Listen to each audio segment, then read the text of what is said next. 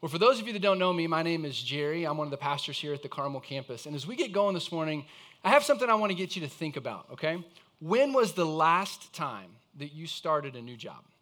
When was the last time you started a new job? My dad has worked at the same place for 40 years. Blows my mind. 40 years. I'm not even 40 years old yet, right? I can't even fathom what that's like. I started a new job here in Carmel five months ago. And I'm going to guess that all of you are on that spectrum somewhere, right? Maybe, maybe it's been a long time ago or it's very recent. But think about what was it like to start a new job? Starting a new job is really exciting. It should be exciting. You sat down with a person or a group of people and you interviewed, and they told you all about this job, and you said, I think I can do that. And at some point, they said, We think you can do that. And they empowered you and said, We're going to pay you to do that. That's exciting, right? And maybe you have a degree that you're going to put into practice, or maybe there's a skill or a talent or ability that you're going to get to hone or develop on this new job. Or maybe you were hired because of a skill or a talent or ability that you have. When it comes to starting a new job, those are all really good things, right? But can we be honest for a moment?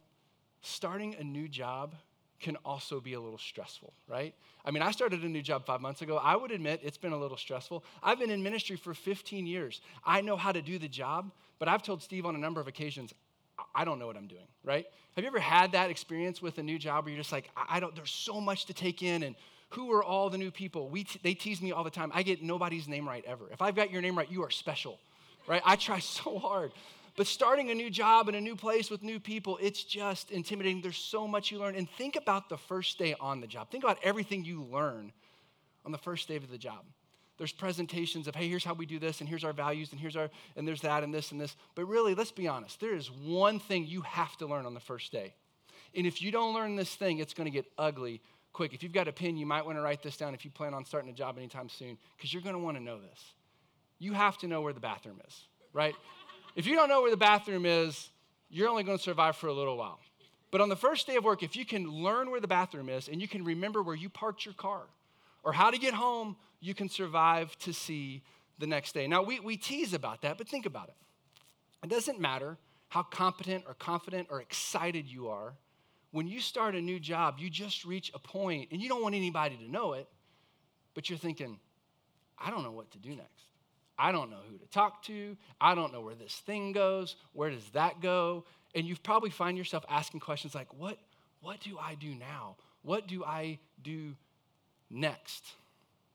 Well, for the last several weeks, we've been going through this series entitled In the Flesh, and we've been looking at Jesus' life. For 13 weeks, we've looked at his life. How did he do what he did? Because we believe that he has a pattern for us to follow. And we've learned along the way that he spent his time, his effort, and his energy pouring into a small group of men, and he was equipping them to start a brand new job. And if you're not familiar with this job, just imagine if this was your job title.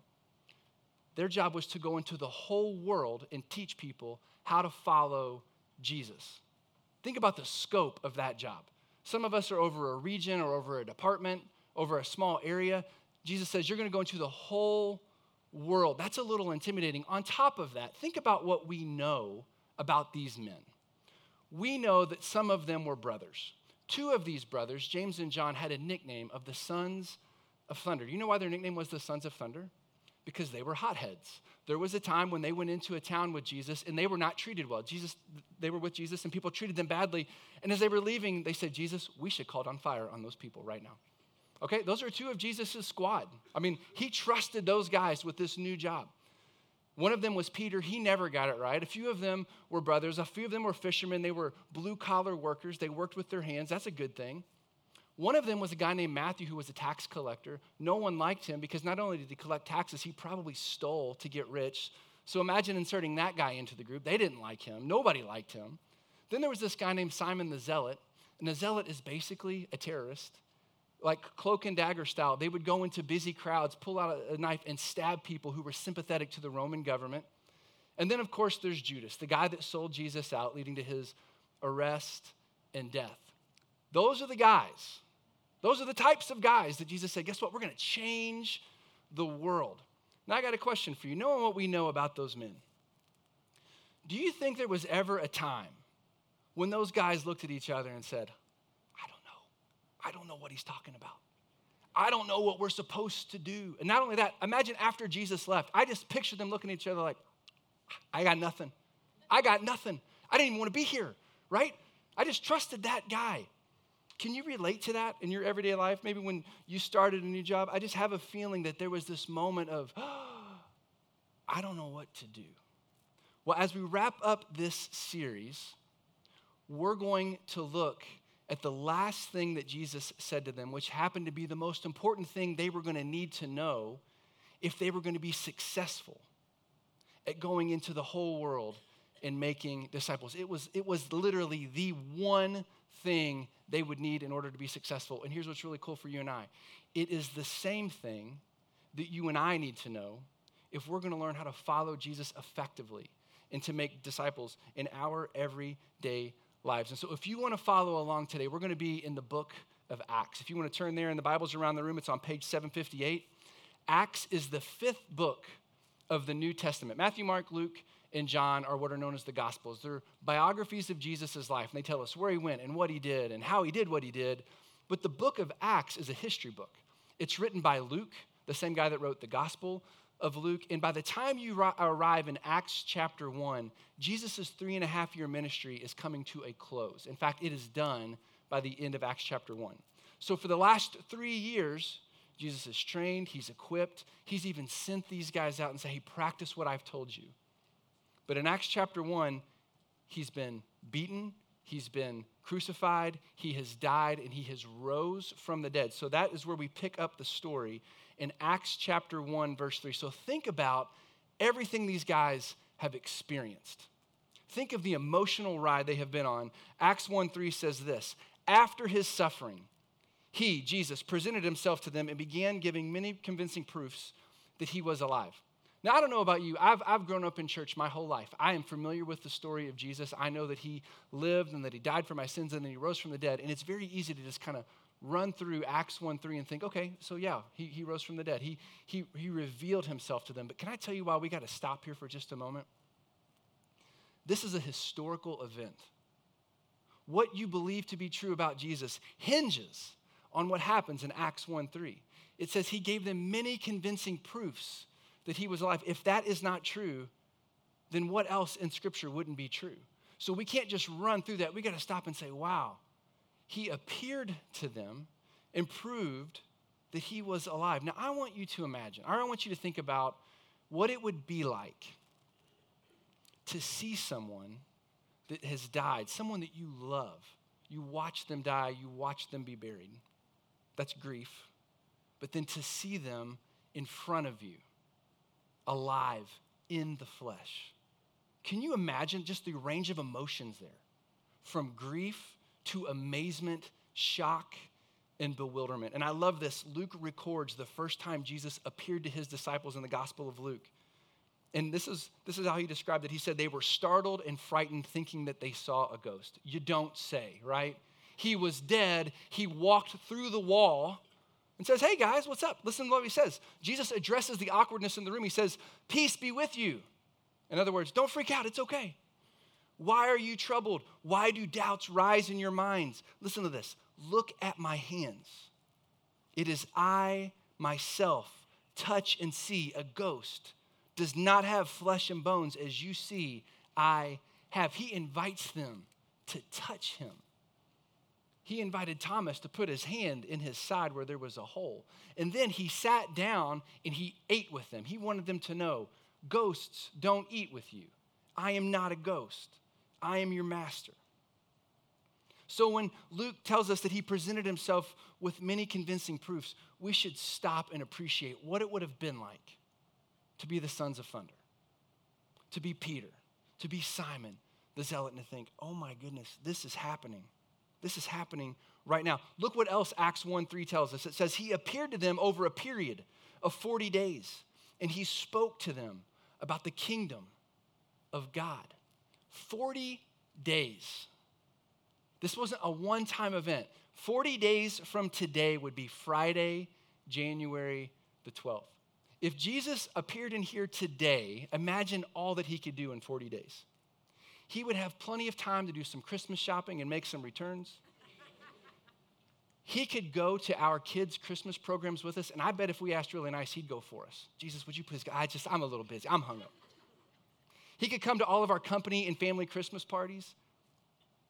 He could celebrate New Year's in every time zone. He could be there physically. Happy New Year, gotta go see you. Happy New Year, right? He could do that. He could watch every college bowl game, including the national championship on Monday, January the 9th. He could even watch a few Big Ten basketball games before returning to Bloomington. I'm sorry, heaven. I meant to say heaven, Bloomington, Heaven. They're very similar, very similar. Now, needless to say, if you have 40 days, you can get a lot done if you don't have to worry about dying. And we know from the Gospel of Matthew, Matthew says that after he resurrected in Jerusalem, he went to Galilee. I think we have the map here. Galilee would be up by the, the, Sea of Galilee, the Capernaum area. He left Jerusalem. He went up there where his disciples lived. And for some period of time, he appeared to them. He taught them. He sat with them. He encouraged them. In 1 Corinthians 15, the Apostle Paul says that at one point in time, he appeared to 500 people at one time. 500 people saw him alive in the flesh. It's believed that this happened in Galilee, and this is where Jesus gave the Great Commission go into all the world and make disciples. He said this to 500 people. But at some point in time, when the time was right, he told his disciples, It's time for us to go back to Jerusalem. And he spent his time with them talking about the kingdom of heaven. Now, if you read throughout the Gospels, Jesus mentions the kingdom of heaven and the kingdom of God almost 80 times. And he would say, The kingdom of heaven is near. The kingdom of heaven is like. The kingdom of God is here or near. Now, I want you to imagine, first of all, you're dealing with the emotions of seeing him alive. And now you're realizing he's, he's the king. He told us the kingdom is near. I think it's here. I think it starts with him. Imagine what, what it would be like to try to process that. I mean, imagine the things that we get excited about. We get excited about the holidays. We get excited about buying a new house, buying a new car. We get excited because our team gets a new coach or our team might get a good lottery pick this year. We get excited about things like that. Imagine the excitement of Jesus in his resurrected state saying, Let me tell you more about what the kingdom of heaven is going to be like. It was taking shape in front of their very eyes. And so, with all of that in mind, I want you to look at a conversation that Jesus has with his disciples in Acts 1 4 and 5. I love how Luke chronicles this for us. He proved himself to be alive. He spent 40 days, and then he had this conversation. On one occasion, while he was eating with them, he gave them this command Do not leave Jerusalem but wait for the gift my Father promised, which you have heard me speak about. For John baptized with water, but in a few days you will be baptized with the Holy Spirit. Now, I read that, and I think, well, that's pretty straightforward. Jesus said to go to this place and do this thing, right? But we have to remember where was Jesus crucified? He was crucified in Jerusalem. Do you think that was a safe place for them to return to? Do you think they could just come and go as they pleased? I don't think they could. And I think when Jesus said, let's go to Jerusalem, I bet some of them thought, I don't, I think I'm busy that day, right? Like, I don't know that I want to do that. Going back to Jerusalem would have been risky, and they all knew it. But Jesus promised. He said, Go back to Jerusalem and wait for the gift that my Father has promised, which, now think, listen to this, which you have heard me speak about. What's really interesting, if you go back to the Gospel of John, last week, Steve talked about the, the time when Jesus washed the disciples' feet. That happened the night he was betrayed. John 13. If you go to John 14, 15, and 16, Jesus has an extended conversation with his disciples. Guess what he talks about? The Holy Spirit. And he says things like this John 14, 15 through 17. If you love me, you will obey my commands, and I will ask the Father, and he will give you another advocate to help you and to be with you forever, the Spirit of truth. The world cannot accept him because it neither sees him or knows him, but you know him, for he lives with you and he will be in you. Now remember, he hasn't been arrested yet. Jesus is talking about this. This is going to happen. And he's saying, Don't be afraid. The Spirit's going to come. Now, he uses a really interesting word. He says, I'm going to ask my Father to send you another, another counselor. That word translated literally means another of the same sort or one just like the first. So, what's Jesus saying? I'm going to ask my Father to send someone to live with you and in you who is just like me. I want to ask you an honest question. In your mind, is there anybody like Jesus? I would, I mean, I would say no. I remember learning this thinking, wow, what does that mean? Jesus is saying the Holy Spirit isn't some cheap imitation. In fact, Jesus doesn't refer to the Spirit as an it, but as a he, teaching us that the very Spirit of God would live with them and would live in them. This is one of the greatest mysteries of our faith God the Father, God the Son, God the Holy Spirit. It's known as the Trinity. You could study it for years and never fully grasp it. And as, as fun as it would be for us to kind of take dive and say, well, let's let's figure this out. Let's just take some time to figure out who this Holy Spirit guy is. What, what can he do in and through us? In John 14, 17, Jesus told his followers that the Holy Spirit would be with them and would be in them. Later, he told them that the Holy Spirit would teach them all things. Jesus said, He will remind you of everything that I have taught you. And then he said, He would lead them into all righteousness. Now, this is a big deal. You know why? I want you to think about this.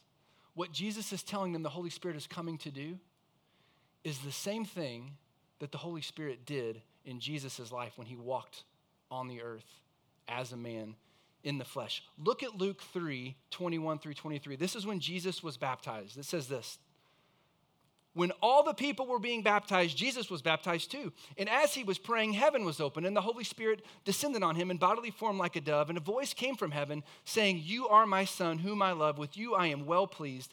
Now, Jesus himself was about 30 years old when he began his ministry. Is anybody in here close to 30 years old? Just raise your hand. I'm serious. I'm on borrowed time right now. 30 years old. This is a young guy. And here we see who spoke from heaven. God the Father said, That's my son. You've got God the Father, you've got God the Son, and what happens? God the Holy Spirit comes and rests on him. This is when he starts his ministry. But look at this. I love this. Luke chapter 4, verse 1, look at what we learned. Jesus full of the Holy Spirit, left the Jordan. He was led by the Spirit into the wilderness where for 40 days he was tempted by the devil. Not only did the Spirit come upon Jesus, but he filled Jesus. He led Jesus. And did you catch where he led him? He led him to a spa treatment where he could chill out and relax, right? He led him to the wilderness where Satan waited for him to tempt him for 40 days. Now, I have a question. How do you think Jesus in the flesh resisted the power of Satan? I'm going to guess that Luke gives us all these details so that we know that he resisted Satan by the power of the Holy Spirit. And Luke wasn't done. In Luke 4:14, after coming out of the wilderness, he says this, Jesus returned to Galilee in the power of the Spirit. For 13 weeks, we have looked at the life of this man named Jesus. And we've learned how he's lived in the flesh. And here we learn that in the flesh, Jesus was filled with and led by the Holy Spirit. And now in Acts 1, he's telling his disciples, guys, pay attention. That same Spirit, it's not just for me. He he is for you. He is available to you. Are you starting to get the picture that after his resurrection, Jesus spent a lot of time with his followers, not only to prove that he was alive, but to get them ready and equipped for the job that he had called them to do. And in the preparation for that new job, he told them the one thing they were going to need to know if they were going to be successful. Jesus promised that God the Father was going to fill them with the Holy Spirit who would lead them to do this task that seemed impossible. Imagine what it would be like to be one of those men. I'm going to put myself in their shoes, and this is what I would be like. I don't know, Jesus, I don't know what that means. What? I've never seen him. I trust you, somebody like you. What's that going to be like? And they don't know that in just a moment he's going to disappear from their sight. But I just picture Jesus smiling from ear to ear. He's full of joy because he's given them everything they need. He has not held back anything. He has spent three years preparing and equipping them And I think he's just ready to set them loose. And so, with this in mind, the disciples ask him a very good question in Acts 1 6, in the same conversation. It says, They gathered around him and asked, Where do we sign on the dotted line? Where do we get started? When can I meet this Holy Spirit guy? That sounds awesome.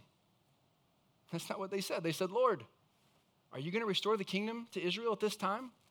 Have you ever had a conversation with somebody where you're trying to talk about something really serious and they like change the subject or just move on altogether? Every time I go out of town, this happens. I do not like being apart from my family and I want to have these sweet moments with my kids. I'm like, come here, sweetheart. Daddy loves you so much. Can you be a big helper and be and help mommy? I will love you and I will think about you. And I look down at my daughter and she'll say, Can I have a cookie? sure. Or I'll talk to my boys, hey, I'm going to be out of town and I need you to be the man of the house. Okay, can I go play video games? Good, good talk. Good talk, right? I think Jesus is having one of those conversations, and I don't think he did this, but if it were me, I would have been like, oh my gosh, you guys, if I could just go back and pick 12 different guys, oh, I would start all over. But I love Jesus' response. Look at what he does. He doesn't miss a beat. He said to them, It's not for you to, to know the times or dates the Father has set by his own authority. Listen to these words. But you will receive power when the Holy Spirit comes on you, and you will be my witnesses in Jerusalem and in Judea and in Samaria and to the ends of the earth. Jesus says, Bless your little hearts. That is actually is a really good question. It's a deep theological question that they ask. Bless your hearts. Here's what you need to know, guys. You will receive power when the Holy Spirit comes on you. Now, before he had described the Holy Spirit as a gift, now he's saying the Holy Spirit has power. The Greek word used here for power is the word dunamis. Does that sound familiar? It means uh, force or miraculous power. It's the same word that we get our word dynamite from.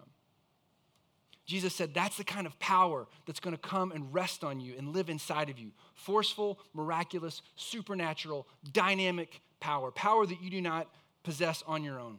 And then he reminds them what that power is to be used for. He says, You are to be my witnesses to the ends of the earth, everywhere, all the time. Now, let me ask you a question What is the role of a witness? The role of a witness is to give testimony based on what they know and what they've seen. Based on what they know and what they've seen. Well, what did these guys know? They knew that this man Jesus that stood before them was unlike anyone they had ever met. They knew that he loved people in a way that didn't make sense. They knew that he pursued all the people that everybody else forgot about.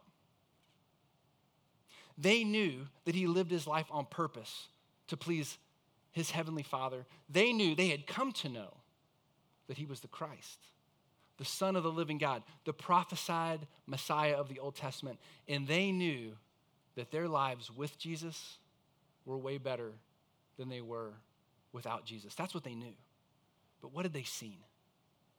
They had witnessed his death, his burial, and now his resurrection. They had witnessed many convincing proofs that he was alive, and now he is saying, I know you have lots of questions. There'll be time for that later. But you have a job to do. And here's what you need to know. And essentially, he's telling them the most important thing they're going to need to know if they're going to do this job. He says, I'm giving you what you need so that you can go and do what I've asked you to go and do. I'm giving you my power to do the job that I've given you. After three years of on the job training, you have everything that you need. Now, think about that. He said this you're going to receive power, you're going to be my witnesses. I've got a question, Jesus. Somebody raises their hand. Look what happens next. While that guy's raising his hand, I'm, that's, I put that in there. I don't know. I would be raising my hand. I got a question. Look what happens. After he said this, he was taken up before their eyes as a, and a cloud hid them from their sight. Question, I got a question. What, where's he going? They were looking intently up into the sky as he was going when suddenly two men dressed in white stood beside them. Men of Galilee, they said, Why do you stand here looking into the sky? The same Jesus who's been taken from you into heaven will come back in the same way you saw him go. You're standing there and he's talking and he starts going this way. And I just picture them like, what is going what is happening? And God is so gracious to send these two angels. And basically, they say, Hey guys, why are you standing here? He told you he's going to come back. By the way, he's given you everything that you need to go and do what he told you to go and do. You should probably go into Jerusalem. And this is where I love this story. If you've never read the book of Acts, read the book of Acts this week. In Acts chapter 2, 10 days after that happened, just as Jesus promised, the Holy Spirit came in power. In that ragtag collection of fishermen and tax collectors and terrorists and prostitutes, they began speaking boldly in the name of Jesus. And in Acts chapter 2, Peter, you know Peter, the guy that never gets it right. Peter, the guy that speaks before he thinks and has to say he's sorry later. Peter, the guy that said, Jesus, I will stay with you until you die, and then an hour later denied that he knew Jesus to a middle school girl. That guy, Peter. It's in the Bible. That guy, by the power of the Holy Spirit, he stands up in the middle of Jerusalem during a holiday with the hustle and bustle of the holiday rush. He preaches the first gospel sermon, and this is how he closes it out. Repent and be baptized, every one of you, in the name of Jesus Christ for the forgiveness of your sins, and you will receive the gift of the Holy Spirit. You know what I love about this? Peter didn't sit on it. He had just received the Spirit moments before. He had seen the risen Christ. He had experienced the power of the Holy Spirit. He says, This gift is for all of you who confess Jesus to be your Savior. And then something amazing happens. Acts 2.41 says, 3,000 people accepted that message that day. They were baptized and they began to follow Jesus. In Acts 16, Jesus said, I will build a church, and the gates of hell will not be able to stop it or slow it down. The church was born on that day. 3,000 people received the gift of the Holy Spirit. By Acts chapter 4, 3,000 people grows to 5,000. In Acts 6 7, it says, The number of disciples increased rapidly in Jerusalem. And that number continued to grow in all Judea and in Samaria and to the ends of the earth. And 2,000 years later, there are churches and movements of Christ followers, break, followers breaking out all over the world. Now, let me ask you a question. Do you think those 12 men had a well laid plan for what happened next? I don't think they did. But the book of Acts tells us that the power of the Holy Spirit was unleashed. And he was at work in ordinary people in extraordinary ways. In Acts 4:13, it says this, when the people saw the courage of Peter and John and realized they were unschooled, ordinary men, they were astonished and took note that they had been with Jesus. When other people saw these guys, they thought, there is nothing special about these guys, but they have been with Jesus. Let me ask you a question Do you ever feel unschooled and ordinary when it comes to living out your faith? Do you get freaked out and overwhelmed when you hear us talking about becoming a disciple making church? And you know, you're thinking, I don't, I don't know where, where to begin. I don't know where to start. Have you ever found yourself saying, Of course, I'm a follower of Jesus. I love him, but I don't know what to do? Well, here's some good news for me and for you. Those guys felt the same way and in the same way, He has given us everything we need in order to do what He's asked us to go and do. He hasn't, Jesus hasn't held back on us. There's not something more for us to grab hold of. He's given us everything that we need to go and do what He's asked us to go and do. The same thing Jesus taught about the Holy Spirit to those men is true for us. He's our advocate, He's our counselor, He's our comforter. He'll be with us forever. He's not only with us, He lives in us. He will teach us all things, He will lead us into all righteousness. 2,000 years ago, Jesus promised that He would build a church. And for the last 2,000 years, faithful disciples have lived out their everyday lives with the supernatural power of the Holy Spirit. And here's why this is so exciting for us, Genesis. It is our turn. It's our turn we don't just wait to pass this on to our kids. It has to happen right now. For 2,000 years, men and women, students and children have faithfully trusted Jesus with their normal, everyday, mundane lives. And I think it worked because we're sitting here today. I want you to imagine what could happen if we surrendered the normal parts of our life that drive us absolutely crazy and said, Holy Spirit, I give this conversation to you. Holy Spirit, would you give me wisdom? Holy Spirit, will you show me how to do this? I think those are the kind of prayers that honor God. And imagine what it could look like if we loved our spouses by the power of the Holy Spirit and we led our children by the power of the Holy Spirit and we trusted Him when we got into conversations where we didn't know where they would end up and we were scared. What if we just went and worked our hearts out, even if you hate your job, by the power of the Holy Spirit? Do you think people might start to notice and ask questions? And if that freaks you out, welcome to the club. I think when he floated away that day, I think those guys were freaked out. In Galatians chapter 5, Paul makes it really simple. He says, You want to know how you live by the power of the Holy Spirit? He says, You walk with or you stay in step with the Holy Spirit. Just as you take a step, that steps with the Holy Spirit. And as you go where you go, you go by the power of the Holy Spirit. In Romans 8 27, Paul says, The, the Spirit intercedes for us the Holy Spirit prays to God on our behalf. Guys, He is with us, He is in us, He's working around us. He is just waiting for us to tap in to power that's not our own. And that, that's good news. If you're a follower of Jesus, He has given you everything you need to go and do what He's called you to go and do. The Holy Spirit will help us lead people and finding their way back to God, the Holy Spirit will give us what we need to make disciples in Jesus' name. Without Him, it is impossible. Without Him, we shouldn't expect anything to change. But with Him, He can do anything. He can make the impossible possible. And I think for me, I want to see like this big, grand thing happen. You know what? I would take credit for that. I think He's going to work through ordinary people in extraordinary ways, and it won't be till we get to heaven and we're like, whoa, I had no idea. I was meeting with a men's group this week, and one of the guys said, That's it. That's it for me. I've always thought it's got to be this special thing. It's probably just normal, everyday interactions, trusting that the Spirit is doing what only the Spirit can do. It's none of our business to know the times or the dates or how or when. It's the work of the Holy Spirit. Now, we want to close out this service. I'm gonna, actually, I want to have you stand up.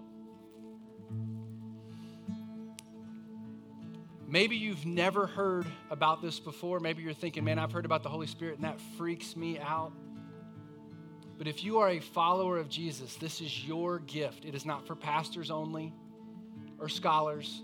The Holy Spirit is our gift. And I want to invite you, this is going to feel awkward.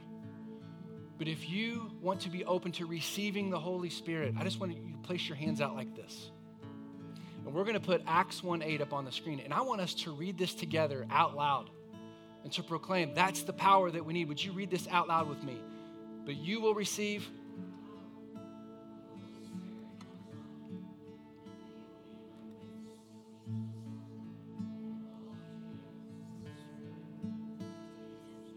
Okay, you read that like a bunch of church people. That was good. You can read. Power, dynamite. Let's read it like we mean it. Let's read it. But you will receive power when the Holy Spirit comes on you, and you will be my.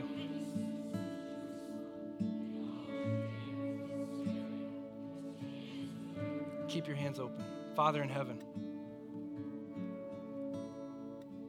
this is your story. You've been telling it from the very beginning, and you use ordinary, unschooled people just like us. You've been doing it for 2,000 years and beyond. And Jesus, you, for what whatever reason, you decided to step into our world, the mess that we make. And you showed us how to live. And I love that you did not neglect the detail of the Holy Spirit. Holy Spirit, would you fill us? Holy Spirit, would you lead us? Holy Spirit, would you teach us?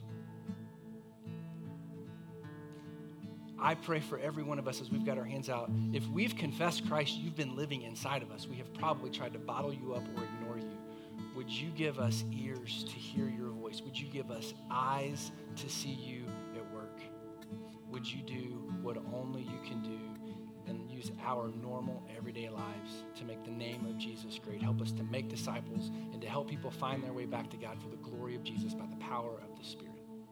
It's in your name that we pray, Jesus.